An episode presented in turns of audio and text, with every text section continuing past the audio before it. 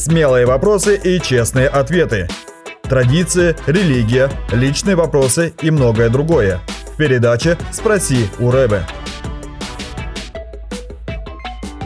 Следующий вопрос. Можно ли верующим употреблять табачные алкогольные изделия в умеренном количестве, если это не зависимость? Ну, знаете, опять-таки мы, мы говорили о том, что все вам позволительно, но не все полезно. И также все вам позволительно, ничто не должно обладать, Обладать вами. И мы не должны давать повод ищущим повода и быть соблазном для братьев и сестер. Мы живем, ну, по поводу курения однозначно нет. Однозначно нет. Теперь, в отношении алкоголя.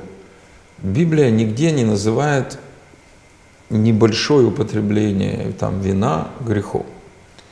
Тем более в еврейской культуре это, а, это было очень органично.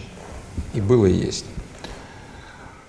А, Мы живем в таком обществе, где алкоголизм или пьянство является просто бичом. О постсоветском пространстве, в принципе, о нашей стране, да? Да, да, да. Это бич.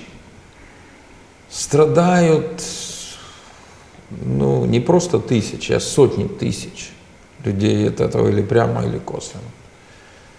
И, конечно, учитывая то, что и в наших общинах